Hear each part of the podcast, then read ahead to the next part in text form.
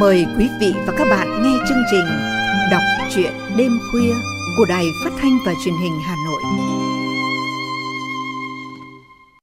Thưa quý thính giả, Đuổi theo một áng cầu vồng là tác phẩm truyện ngắn đầy hấp dẫn của tác giả Tạ Thu Thủy, xoay quanh câu chuyện của một cô gái luôn mơ mộng, ngốc nghếch, theo đuổi một mối tình tựa như áng cầu vồng. Tuy rực rỡ sắc màu nhưng đầy hư ảo. Trong chương trình đọc truyện đêm nay, mời quý thính giả cùng nghe phần 1 câu chuyện Đuổi theo một áng cầu vồng qua giọng đọc của Kim Yến.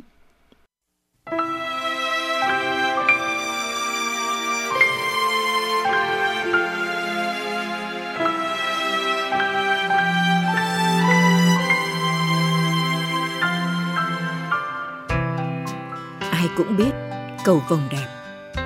Cầu vồng rực rỡ sắc màu. Cầu vồng uốn cong duyên dáng. Nhưng cầu vồng hư ảo lắm. Bởi cầu vồng chỉ là những tia nắng mặt trời phản xạ qua những giọt mưa.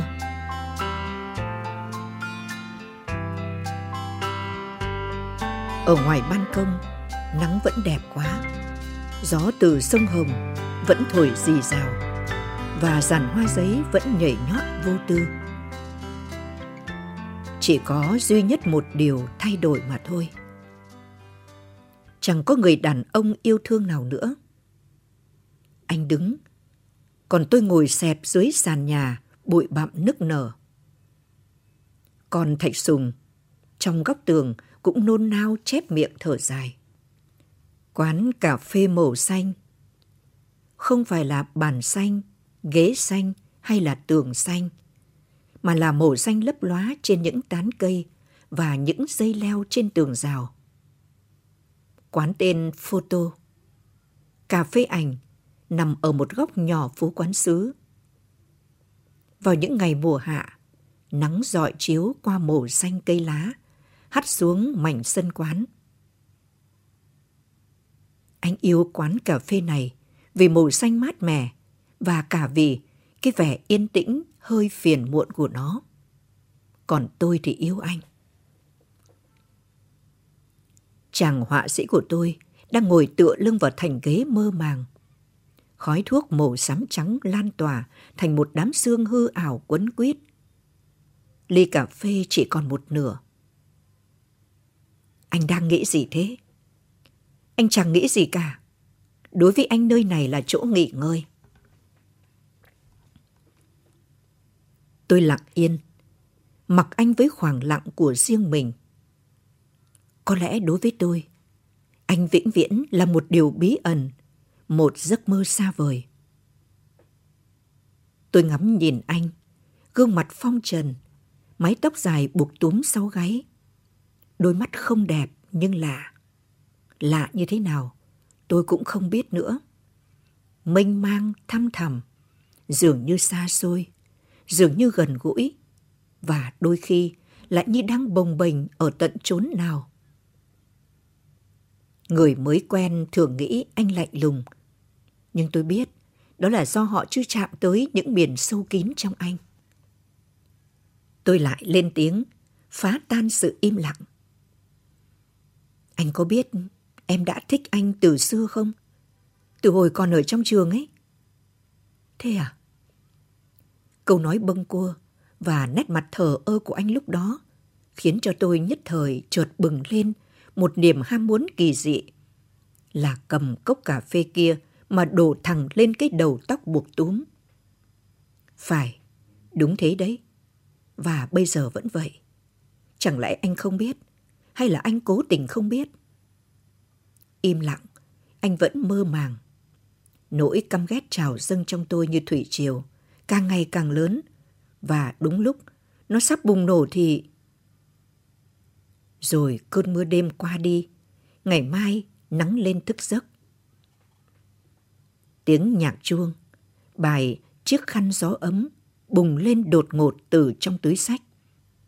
Tôi giật bắn mình, luống cuống moi chiếc điện thoại màu cam thời trang ra, liếc nhanh về phía anh, rồi chạy ra ngoài cổng. Là hải thật không đúng lúc. Luôn luôn không đúng lúc. Alo, em đang ở đâu thế hả? em ngồi cà phê với bạn. Lại bạn, lại cà phê.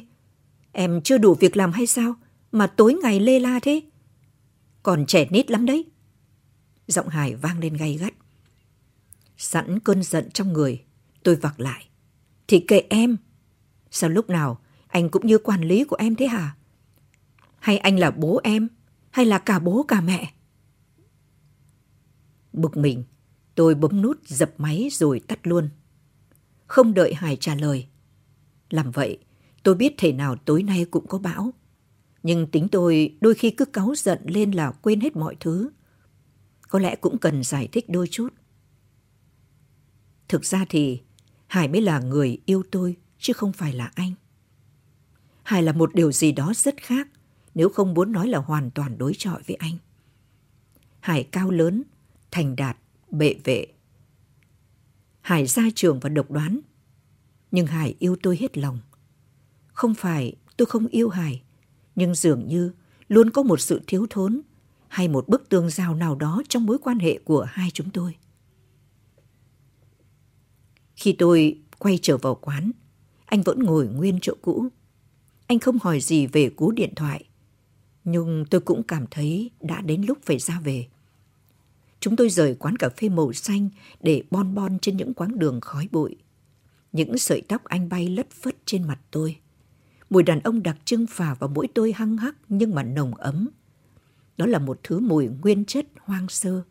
Cây mùi không dễ lẫn vào trong những mỹ phẩm, sữa tắm nước hoa hay bất cứ một thứ gì nhân tạo. Từ mái tóc, thân thể anh, từ chiếc áo khoác dày anh mặc và cả chiếc khăn len màu sáng đều phả ra một làn hơi ấm áp. Trời mùa đông gió rét căm căm. Tôi ôm choàng lưng anh trong vô thức. Má áp lên vai anh êm mềm. Sao anh không nói gì? Sao anh không nói yêu em? Không cầm lấy bàn tay em đang lạnh buốt. Sao anh không đưa em đi? Đi đâu cũng được. Tay em lạnh, tim em cũng lạnh. Anh có biết không? Anh vẫn im lặng, như thể anh được tạc bằng đá từ nghìn năm trước. Nước mắt tôi trôi xuống lạnh buốt mặn mòi. Khuôn mặt thật đáng sợ, hết sức đáng sợ. Phút liều lĩnh thoáng chốc đã trôi qua. Giờ tôi trở lại trọn vẹn là tôi, ngốc nghếch và nhu nhược như tôi vẫn thế. Khi tôi về nhà thì Hải đã ngồi chờ sẵn từ lúc nào. Mặc dù đã chuẩn bị tinh thần từ trước, nhưng khi nhìn vào ánh mắt, hằn lên những tia giận. Tôi vẫn không thể ngăn mình run lên cầm cập. Đôi lông mày của Hải nhíu lại theo kiểu tạo hình của mấy ông tướng giặc trong sân khấu cải lương – và anh ta bắt đầu gằn từng tiếng. Sao cô dám làm thế? Làm gì ạ? Cúp máy giữa chừng, lại còn tắt luôn cả điện thoại. Cô đang làm gì ở đó? Thì anh hét to như vậy, em ngại bạn bè nghe thấy, họ lại bàn tán nọ kia, không hay. Toàn dối trá. Cô tưởng tôi là thằng ngu hả? Hải bắt đầu to tiếng, đồng thời sấn tới tát thẳng vào mặt tôi. Cái tát bất ngờ khiến tôi choáng váng, suýt đổ khuỵu xuống đất. Anh, đừng, đau quá. Cô cũng biết đau hả? Lúc đi chơi đi bời nhăng nhít với hết thằng này đến thằng khác thì có đau không? Đau không? Thực sự, em chỉ đi gặp mấy người bạn thôi mà. Bạn này, nay thì bạn. Theo từng tiếng bạn đầy hằn học, những cái bạt tay đau điếng liên tiếp giáng về phía tôi. Mùi nước hoa đàn ông ngào ngạt sộc vào mũi, muốn ói mửa. Tôi sợ hãi, nức lên thành tiếng. Được rồi, em sai, em xin lỗi, em xin lỗi. Tôi gắng gượng đứng dậy, vừa nắm lấy bàn tay thô ráp của Hải, vừa quệt nước mắt dính lem nhem trên má. Em sai rồi, anh đừng giận, từ nay em sẽ không như vậy nữa. Không như vậy nữa. Hải quay sang nhìn tôi chăm chú. Ánh mắt dường như vừa lóe lên trong chốc lát. Bàn tay đang nắm tay tôi bỗng siết chặt, kéo tôi về phía anh ta. Tay kia giơ lên, từ từ chạm vào má tôi. Nó lẹ làng, lướt qua vai tôi, chạy xuống viền cổ áo trễ chàng, chui vào trong mân mê bầu ngực. Bàn tay kia di di trên đùi, miết dần lên trên rồi luồn vào trong váy ve vuốt. Áo váy tụt xuống, khuy móc sổ tung ra như có phép thần. Chỉ trong chớp mắt, tôi thấy mình bị chiếm hữu. Ở bên trên cái ngước mắt, người đàn ông ấy cao vời vợi, ngự lên tôi như ông vua với tỷ thiếp. Bàn tay mạnh mẽ bóp chặt, mân mê. Những cú thúc mạnh, ngoáy sâu hoắm vào tận cùng. Tôi rên lên từng tiếng trong đau đớn và khoái lạc. Tâm trí tôi lang thang bồng bềnh trong cõi mê man. Ờ, chị Huyền không đi đợt này à? Phí thế, mấy khi công ty cho đi nghỉ mát. Ừ, chị hơi bận. Mọi người cứ đi đi. Dạo này chị lạ quá. Tôi cố gượng cười, vẫy tay tạm biệt cô bé đồng nghiệp và quay đi. Tôi bấm thang máy xuống tầng trệt lấy xe, trở về nhà. Tôi tránh mặt anh. Tôi tránh mặt tất cả mọi người. Chỉ một chu kỳ, thức dậy, đi làm, về nhà, ngủ. Tôi sợ hãi Đôi khi, vài tuần một lần, Hải ghé qua thăm tôi, đưa tôi đi đâu đó thay đổi không khí chút ít. Chỉ thế thôi, rồi tôi lại về nhà, dọn dọn dẹp dẹp. Đọc sách báo hoặc lên mạng lang thang. Thú đam mê du lịch ngày xưa, giờ thấy thật xa xỉ. Hải không có thời gian đưa tôi đi đâu, nhưng cũng nhất định không muốn tôi tham gia cùng bạn bè. Cũng thật may là cái cuộc đời này còn có một thứ gọi là Internet. Nó cho tôi gặp bạn bè, người quen, update tin tức, cho tôi thỏa sức và nghiên cứu những trang web du lịch, dù chẳng để làm gì. Và cho tôi được có một chút mối liên hệ với anh, chàng họa sĩ của tôi. Anh ít khi lên Yahoo, nên cái mặt cười cạnh tên anh thỉnh thoảng mới sáng. Và những lúc đó tôi bằng lòng với việc chỉ ngắm nhìn nó mà tưởng tượng vô vơ. Tôi nhớ anh thắt ruột. Về rồi đấy Hào Huyền. Vâng, con chào mẹ. Này, dạo này làm ăn vất vả lắm hay sao? Mà trông mày xanh xáo quắt queo thế hả con? À không ạ, tại dạo này trời lạnh quá, người cũng đâm mệt. Nói xong, tôi cũng thấy cái lý do mình bận ra là hết sức vô lý và mẹ hoàn toàn có cơ sở để nghi ngờ. Nhưng làm sao tôi có thể nói với mẹ là tôi đang cố gắng làm vừa lòng Hải. Để tránh những câu hỏi vặn vẹo của mẹ mà chắc chắn sẽ có nếu còn lừng khừng. Tôi vội vã cất xe. Mẹ, con lên nhà nghỉ tí nhé. Bước vội lên cầu thang. Tôi đẩy cửa phòng, quăng chiếc túi sách xuống giường và ngồi phịch xuống trước bàn trang điểm. Mình xanh sao quắt queo lắm sao? Cái hình bóng xa lạ phản chiếu trong tấm gương trước mặt tôi kia thật lạ lẫm. Cứ như thể là một ai khác, chứ không phải chính mình. Tôi kia sao? Tôi gầy đi nhiều, mắt thâm quầng do mất ngủ thường xuyên. Nhìn như một con ma đói. Lối sống vò võ này đang giết chết tôi. Tôi sắp ngủm củ tỏi đến nơi rồi. Không lẽ tôi sẽ chịu đựng thế này cả đời sao? đang chìm đắm vào dòng suy tư. Tôi bỗng giật mình vì chiếc điện thoại lại bất thần hát lên ẩm ĩ. Bài Girlfriends của Avi mà tôi gài trong group bạn bè. Tôi bấm máy. Alo, Linh à? Giọng cô bạn thân đáo để của tôi vang lên xoe xoé từ đầu dây bên kia. Chứ còn ai vào đây? Mày làm sao thế hả? Định du rú một gió như thế đến bao giờ? Ở đâu? Tao... tao... Thôi bà ạ. Bà định nói bận việc chứ gì? Tao là bạn mày. Chẳng lẽ tao còn không biết mày thế nào hay sao mà còn định bận ở đây? Mày là con người, mà người nào cũng phải sống hết. Mấy thứ bullshit ấy sao phải xoắn? Chuẩn bị đồ đạc đến đây. Cả bọn tổ chức đi Cúc Phương cuối tuần. Một tiếng nữa nhé. Sao hả? Ừ, ta biết rồi, cảm ơn mày. Bỏ điện thoại xuống, tôi ngồi bần thần suy nghĩ một lúc lâu. Linh nó nói đúng, mình còn trẻ, là gái chưa chồng. Tại sao lại phải sống như một bà tu hay một tội đồ thế này? Tôi thở mạnh, kiên quyết đứng lên, bắt đầu chải tóc, thay đồ và dắt xe ra cổng. Mỉm cười với làn gió thổi tung mái tóc, tôi khoan khoái để máy. Chiếc xe lao vút đi, đưa tôi hòa vào dòng người tấp nập. Tiếng chuông ngân lên thật dài.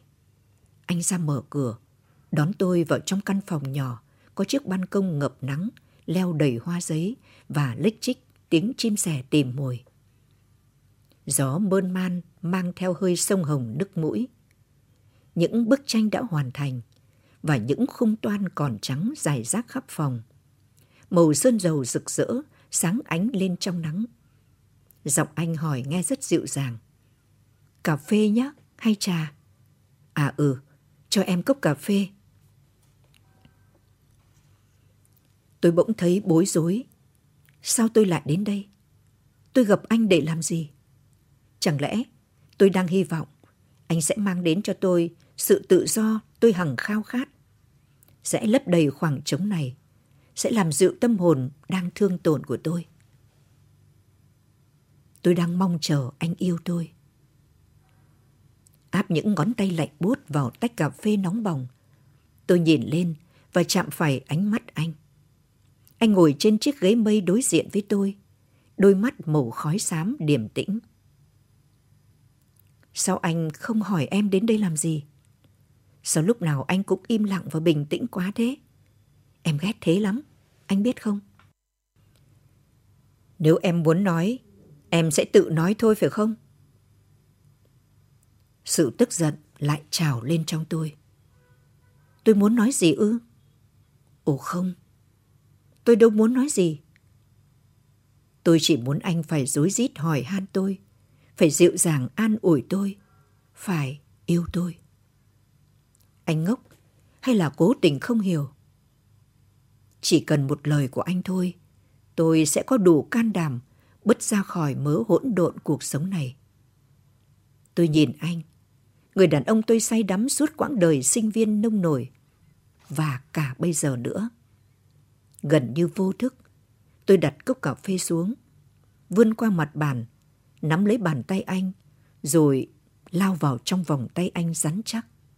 Nước mắt tôi ứa ra, khuôn ngực anh rộng mở, yên bình.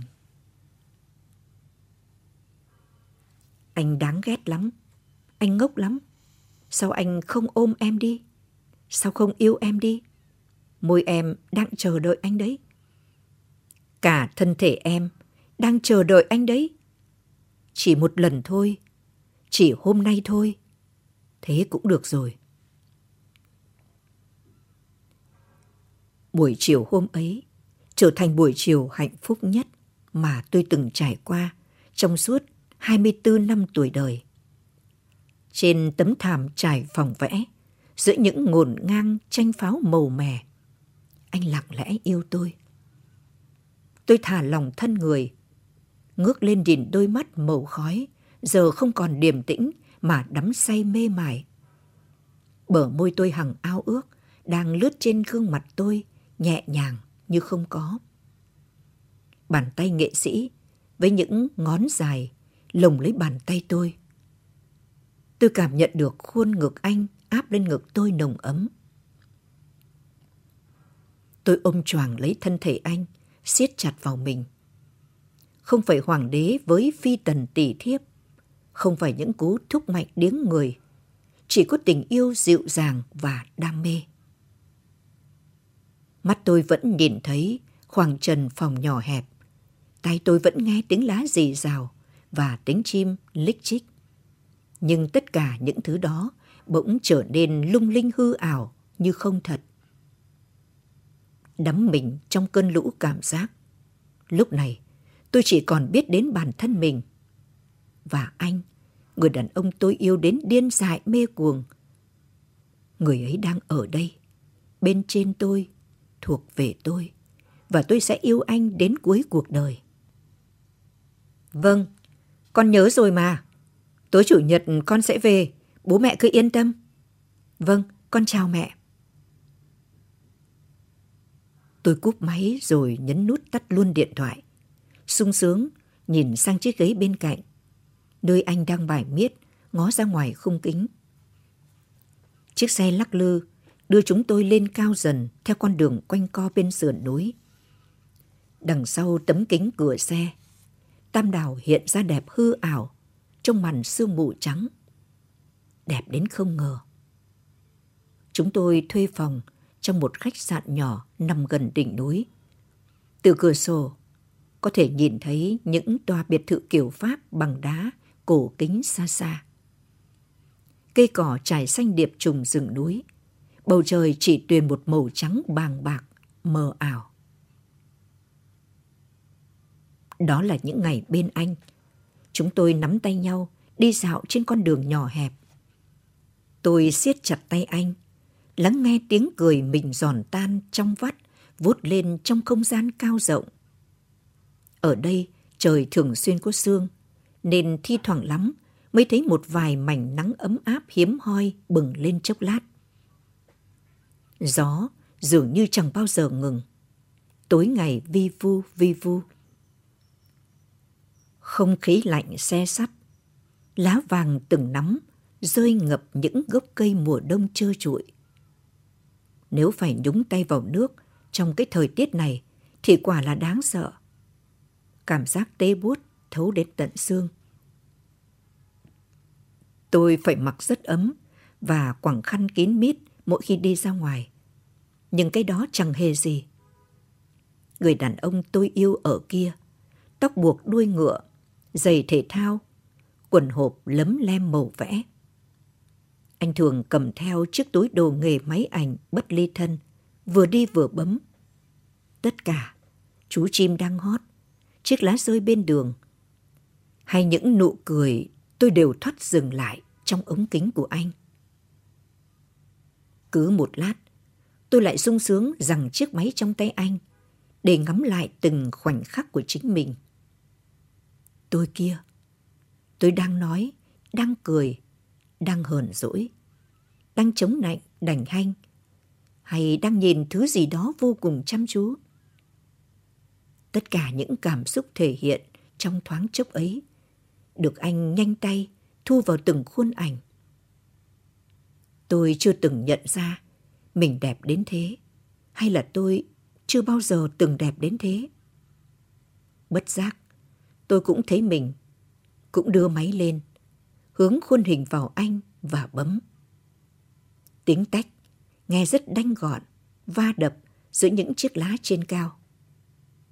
Anh của tôi. Có đôi khi không thích chụp ảnh, anh lại dựng khung lên rồi mê mải sáng tác với bút vẽ và những tuyếp sơn dầu. Màu trắng của toan dần dần nhường chỗ cho những gam màu rực rỡ.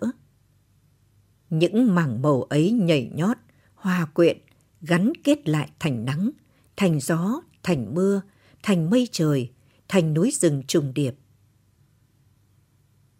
Anh đang tạo ra cả thế giới trong chiếc khung nhỏ bé của mình – và tôi bằng lòng với việc ngồi bó gối chống cầm trên bậc thềm đá ven đường và mê mải ngắm anh.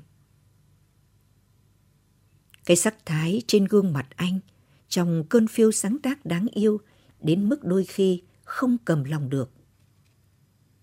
Tôi vùng chạy tới ôm ghì lấy anh, áp mặt vào lưng chiếc áo khoác màu nâu sẫm ấm hơi anh, hay là nhẹ hôn lên đôi môi anh ấm nóng. Mặc dù khí hậu vùng cao trong lành và ăn thấy ngon miệng. Buổi đêm tôi vẫn không tài nào ngủ được. Anh nằm bên tôi trên chiếc giường màu trắng thanh thang. Căn phòng nhỏ, cô ô cửa sổ nhìn ra bầu trời đêm màu xanh rất thẫm. Ánh trăng sao mờ mờ hắt qua lớp kính, giúp tôi nhìn rõ từng đường nét trên khuôn mặt thân thương đang say giấc ngủ tiếng anh thở nhẹ nhẹ đều đều. Cả đêm, tôi chỉ có mỗi một việc là chống cằm ngắm anh. Không thể tin được, tôi đang có anh. Chàng nghệ sĩ, tôi tương tư suốt thời sinh viên đắm say vụng dại. Chao ôi, tôi chỉ muốn ôm ghì lấy anh và đặt lên chán, lên má, lên môi, lên hàng mi khép hờ của anh, hàng nghìn nụ hôn say đắm. Tôi yêu anh. Xe dừng lại.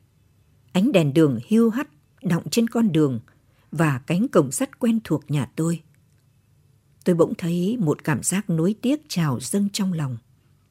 Mọi thứ giống như một giấc mơ quá đẹp. Tôi sợ nó sẽ tan biến ngay khi mình tỉnh giấc. Đến nhà rồi kìa em. Anh nhắc. Tôi vòng tay ôm anh nũng nịu. Lâu lắm rồi, em mới được đi du lịch đấy. Cuối tuần sau, lại đi tiếp nữa anh nhé. Anh mỉm cười. Ánh cười trong đôi mắt màu khói, vừa ấm áp vừa xa xôi. Tôi đứng nhìn theo, cho đến khi bóng anh khuất hẳn sau ngã rẽ, chu miệng thổi đánh phù một cái. Tôi bắt đầu lôi chìa khóa ra mở cổng. Lách cách lách cách, rồi cánh cổng mở toang. Tôi đứng đó mà há hốc miệng. Mình đang mơ chăng? Căn phòng khách vốn quen thuộc, giờ trông y hệt một cửa hiệu hoa tươi. Nào là hoa ly trắng, hoa cúc tím, hồng nhung đỏ thẫm, phong lan tím, hướng xương vàng. Đủ loại hoa rực rỡ màu sắc và tỏa hương thơm ngát, khiến tôi lóa hết cả mắt và chính giữa phòng trên ghế salon là bố mẹ tôi đang ngồi với Hải.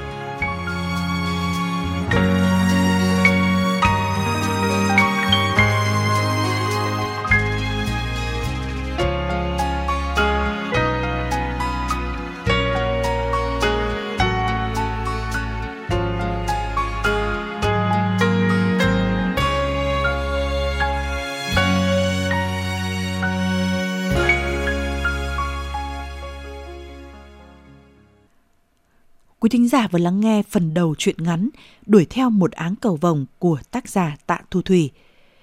Kính mời quý thính giả cùng đón nghe phần 2 trong chương trình đọc truyện đêm mai. Cảm ơn sự quan tâm lắng nghe của quý thính giả.